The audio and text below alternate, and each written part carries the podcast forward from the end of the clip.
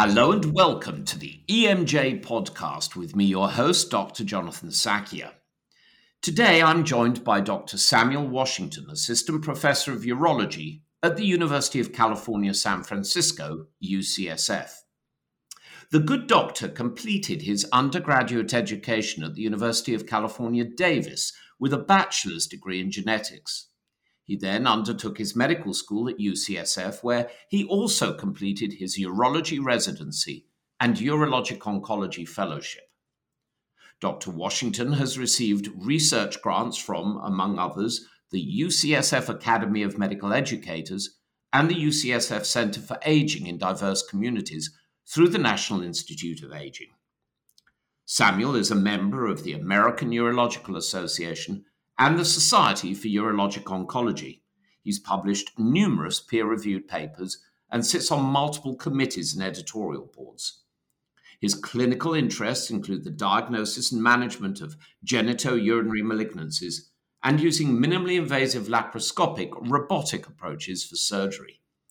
His research has focused on prostate cancer outcomes and a focus also on health services and cancer outcome disparities with genitourinary malignancies.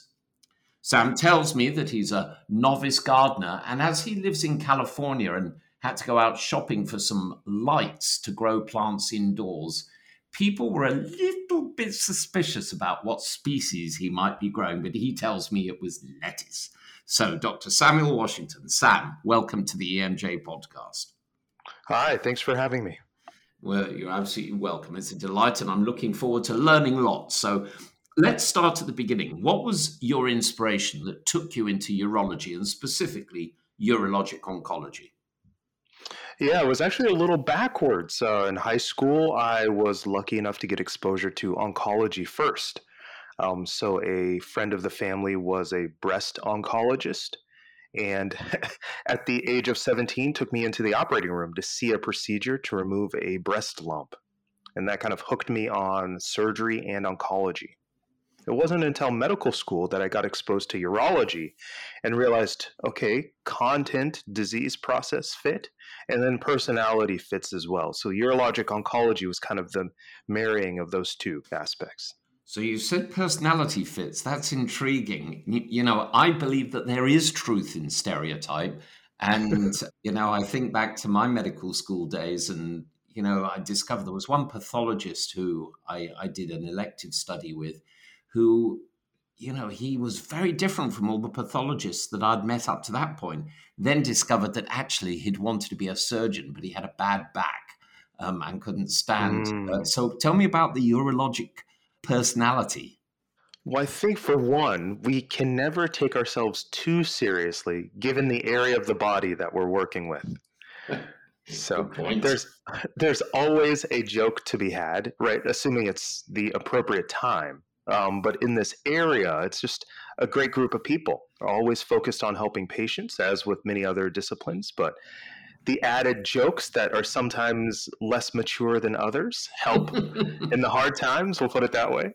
Uh, so it's a great mix. But you know something, you're absolutely right. I have some uh, some old friends who are urologists, and in fact, I have a slide collection that one of them gave me, none of which I can show anymore because they're politically incorrect. But yeah, good point. good point, Sam. So let's get into the meat of it. You, you recently published an article entitled Development and External Validation of a Machine Learning Model for prediction of lymph node metastasis in patients with prostate cancer. So we're hearing a lot these days about machine learning algorithms, but just assume that some of our audience have no idea what that is. Tell us more about the research and, you know, please explain the model and the results. Yeah, this was a great collaborative effort with my colleagues in radiation oncology at UCSF. And it started as just the idea can we use an algorithm, a computer, to better estimate people's risk of having cancer within their lymph nodes, and thus us needing to do a lymph node dissection? So, removing the fatty tissue from around the prostate at the time of surgery. This discussion evolved over time, and we got a postdoc involved, we got other faculty involved, and we were able to actually have a kind of practice or training cohort of over 20,000 patients to train this algorithm, this computer program. And then a second cohort from a different institution of over 1,300 patients to see how well it performed in a completely different group of patients. So we combined, we fed this program different aspects or data points about the patient, their clinical information, pathologic information, as well as kind of the standard information that most prognostic tools use.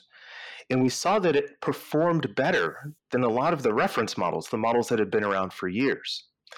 It gave us a much better, a more accurate way to identify people who are at risk of needing a lymph node dissection because they're at higher risk of having cancer in their lymph nodes. And ultimately, it helps us identify those who may not see a clear benefit from a pelvic lymph node dissection based on our algorithm, which is exciting. It's a step forward to use all of the computational strength that we have in institutions and in the world right now to improve care, which is always exciting. Uh, I think we're going to be seeing a lot more of this, aren't we, about uh, the use yeah. of, of, machine learning algorithms and, and, and, AI to help guide decision making. I, I don't think that you and I, as professionals, are going to be shouldered to the side anytime soon.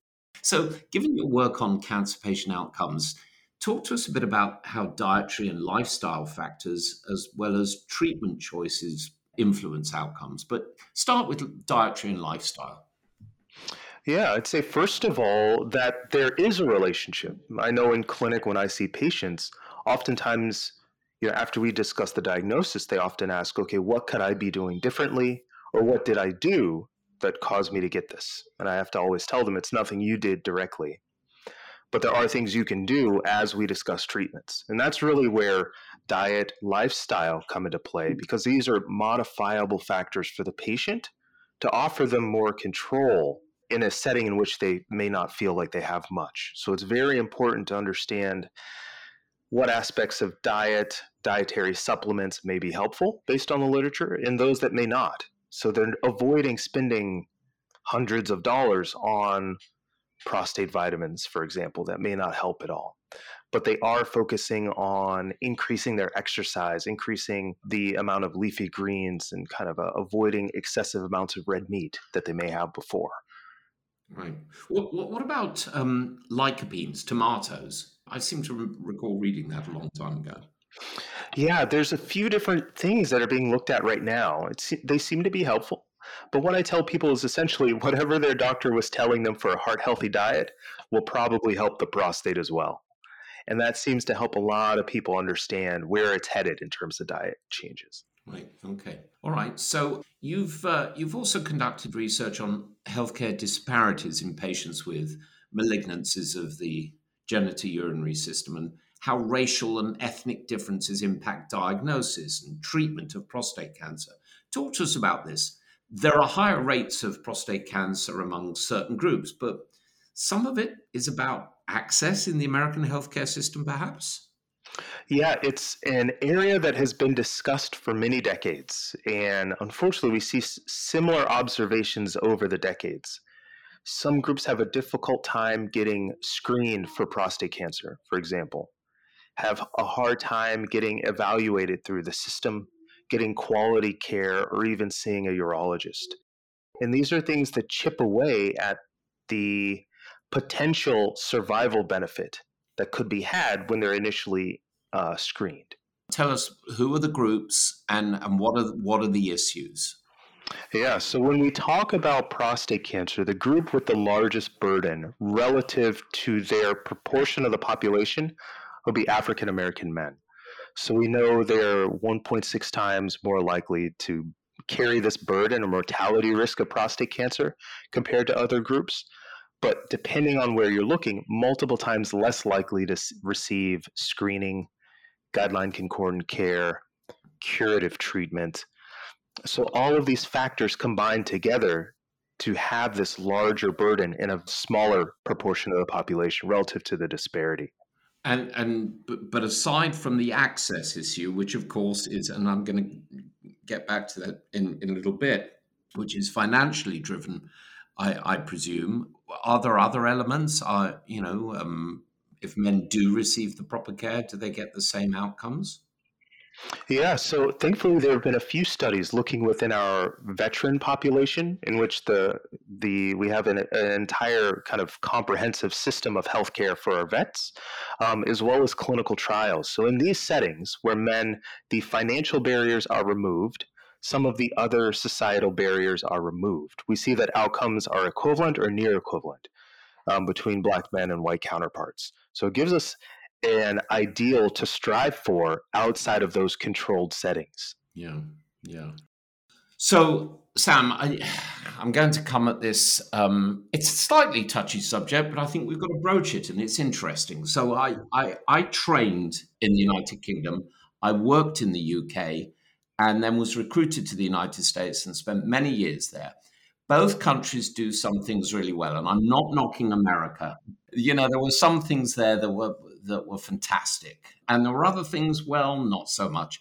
And I'm now back in Britain. And hey, listen, we've got problems. But it, uh, when when my American colleagues would say to me, "Oh, you've got socialized medicine," I was, "What? What? What do you mean by that? What does that mean? We have a single payer system over here, but one thing that doesn't happen over here is that people don't fail to get access based on financial issues or or the color of their skin. Frankly, I'm listen. I'm sure there's unpleasant people in every country in every healthcare system, but broadly speaking, you would not see the same numbers. So, what what changes do you do you think could be enacted specifically to help African American men get better care for prostate cancer? Yeah, so I think there are a lot of different issues, and you touched on some of these, kind of where politics start to seep into the perception of healthcare and start to impact different aspects of care delivery. So I hope that um, first, you know, in some spaces, there's even a debate of disparities exist. So lowest hanging fruit would be acknowledge that disparities exist, acknowledge that a lot of these factors are driven from systems and organizations and structures rather than individual choice alone. Because I think when we talk about disparities, they are often framed in terms of the individual's characteristics, their education, their insurance, or their personal choice, as if all of the disparity is attributed to the individual rather than the conditions in which they live, which are the true social determinants of health, conditions in which people live, work, and play. Yeah, yeah, absolutely. Absolutely. But, you know, I, I think we as doctors, have a moral obligation. You know, this, this whole business of swearing the Hippocratic Oath, the Oath of Geneva, if it's to mean anything, then surely we really ought to fight for, you know, what is right and that you'll look after someone regardless of their race, religion, creed, whatever it might be. Hey, listen, in the States, I would I used to wear a little lapel badge, the you know, the red circle with the the the slash through a picture of a gun, right? And I finally took it off because I was insulted, I was abused, and I was threatened with physical violence. Well, I think, you know, with hundreds of thousands of people being shot and 40 odd thousand a year dying by guns, uh, you know, it's a health problem, but it becomes a political problem. So I think we've got to talk about it. What, what say you? I completely agree. Guns, race, multiple other factors are currently in how they interact or intersect with healthcare is a huge area of debate where unfortunately it seems like politics are driving it more than health policy. Yeah. And I think that's where you see we're all doctors, but people, we have opinions. You know, I tell people just because we get our license or our degree doesn't mean our biases and our opinions wash away and our prior experiences don't wash away. So we have everyone on that spectrum. But I think if we refocus on health policy, improving care for as many people as possible, I think that perspective change would dramatically change how healthcare exists in the United States. Yeah, I, th- I think one of the problems is that the people who've got the you know the really active brains and the good ideas and the drive to do something are also tend to be very very good doctors and tend to be very very busy and tend not to have mm-hmm. the time to deal with politics.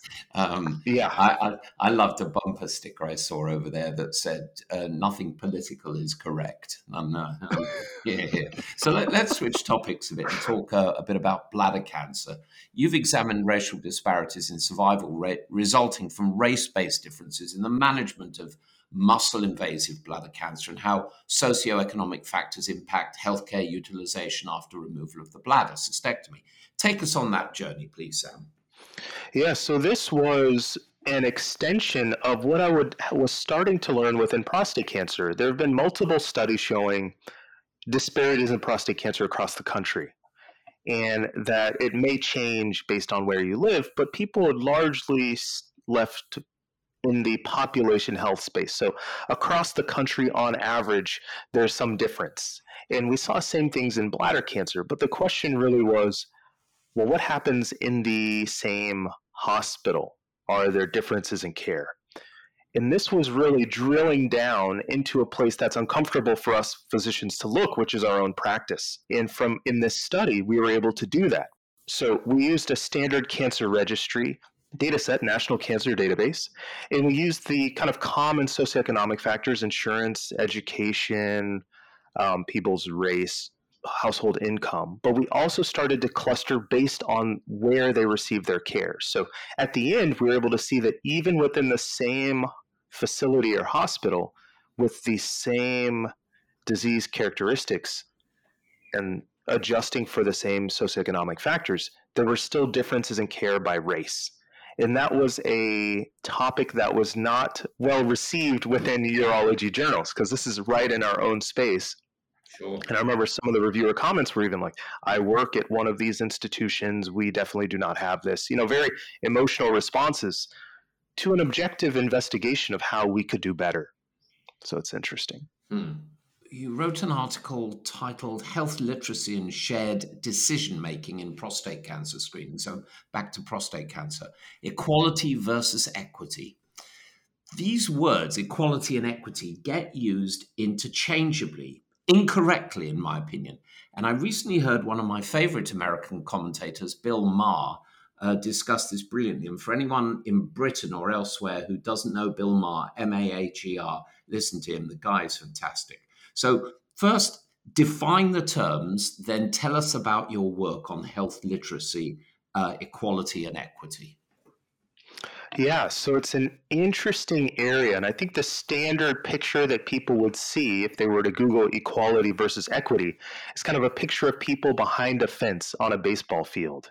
In equality, you have different people different heights. Equality would be everyone standing on the same on a box that's the same height. And you'll see that some people can now see over the fence, enjoy the game with no problem. Others kind of have to step on their toes to see. And the shortest person is the farthest from the top and can't see anything. That's equality. Everyone gets the same thing without consideration of their specific characteristics. And when you start to transition to equity, you're making sure that rather than people getting the same thing, that the outcome's the same, that they can all see the baseball game. So in this picture, you'd see that some people get a little box to stand on, other people get one, other people get two. But the goal there is making sure that everyone gets over the fence rather than everyone getting the exact same thing. Okay, so that's equality and equity. Talk to us about prostate cancer screening. And yeah, so when it comes to prostate cancer screening and health literacy, it's moving from everyone getting the same spiel the same kind of medical jargon laden speech about prostate cancer screening and understanding how much each patient understands in general of what is a PSA, what is prostate cancer, what's the point of PSA screening, what are the benefits and the risks. And when you start to def- drill things down and communicate them in a way that helps the patient, so for some people who have a higher medical health literacy, you can use terms like PSA screening, you can use blood antigen. For those who may not have any idea what any of that is, you can say there's a little signal in the blood that helps us understand who may be at higher risk of prostate cancer. But really, tailoring your communications with the patient to meet them where they are. Right, right. Well, I mean, we, we need to be doing that in all interactions with patients, uh, evaluating without being patronizing, evaluating what gets said, and, you know, having a, a balanced discussion. One of my urology friends once told me that very often it's the female partners of men who make the decision as to what treatment to select with prostate cancer. And do you have any observations about that? I completely agree. Uh, so we've seen this in multiple groups, and now some efforts to help, say, African American men get screened is to bring in their partners, so they're not alone in this endeavor by themselves, and that the partners may be the ones who are more actively engaged with the process, understanding, asking questions, where men can potentially, or anyone actually, could be more passive, or particularly within the VA, oftentimes our patients just say, you know, doc, just tell me what to do and I'll do it. Yeah, for the benefit of the non-American listeners, the VA, the Veterans Administration, is a healthcare system in, in the States to cater to folks who've served in the American military. So it's an interesting system. So you've also researched racial and ethnic differences in medical student training and perceived quality of exposure to urology. Can you tell us some more about that? I mean, is this still an issue with not surely into acceptance into med school? Yeah, unfortunately, across the whole process, from people applying to medical school, getting accepted, completing medical school, moving on to residency, fellowship training, and then becoming faculty. That whole process, every step of the way, we're losing people from different kind of varied, uh, diverse populations and backgrounds. Within urology, they've been focusing on ways to increase diversity across many different domains. And we've seen improvements in women, for example, have vast improvements over time. But for African American trainees, we haven't seen much progress. So those observations were really driving what we tried to look at here. And it was understanding okay, what's happening during medical school training? When are people getting exposed? And to what degree are they getting exposure early enough to get interested in urology by the time they have to select their career path towards the end of medical school? Well, we're coming to the end. If you had three wishes to improve the care of the patients that you look after, Sam, what would those wishes be? Wow, I would say uh, the first would be that we have an institution level process to promote equity for our patients. And that's kind of an area that we're, that's something on the wish list that we're actively working toward at UCSF. So it's exciting. Two, I would say that um, across medicine, we put the patient's health and well being first. So we dial back the distraction from politics and other biases and really focus on how can I treat the patient in front of me in the best way possible. And then three, if we could do all of this in a tighter work frame, so shorter hours, shorter days, shorter hours of the day uh, being put. But that's that's the ultimate wish. I don't know if that one will ever happen. Well, it takes people with with gumption and drive to make it happen. and I think you're one of those people, Sam. I'm afraid that's all we have time uh, for today. So thanks for taking the time uh, to join us today, Sam, and for everything you're doing to help patients living with genitourinary malignancies and also for trying to make access to treatment equitable, fair, um, and available to everyone. I've learned a lot. I'll go to bed a, a lot less dumb tonight. Thank you again for having me. You're welcome. So, folks, please subscribe so you never miss an episode. Dig into our quite extensive archives and join us again next week for yet another fascinating episode of the EMJ podcast. Until then, I'm Dr. Jonathan Sackier, and please stay safe, stay well, stay curious. Bye for now.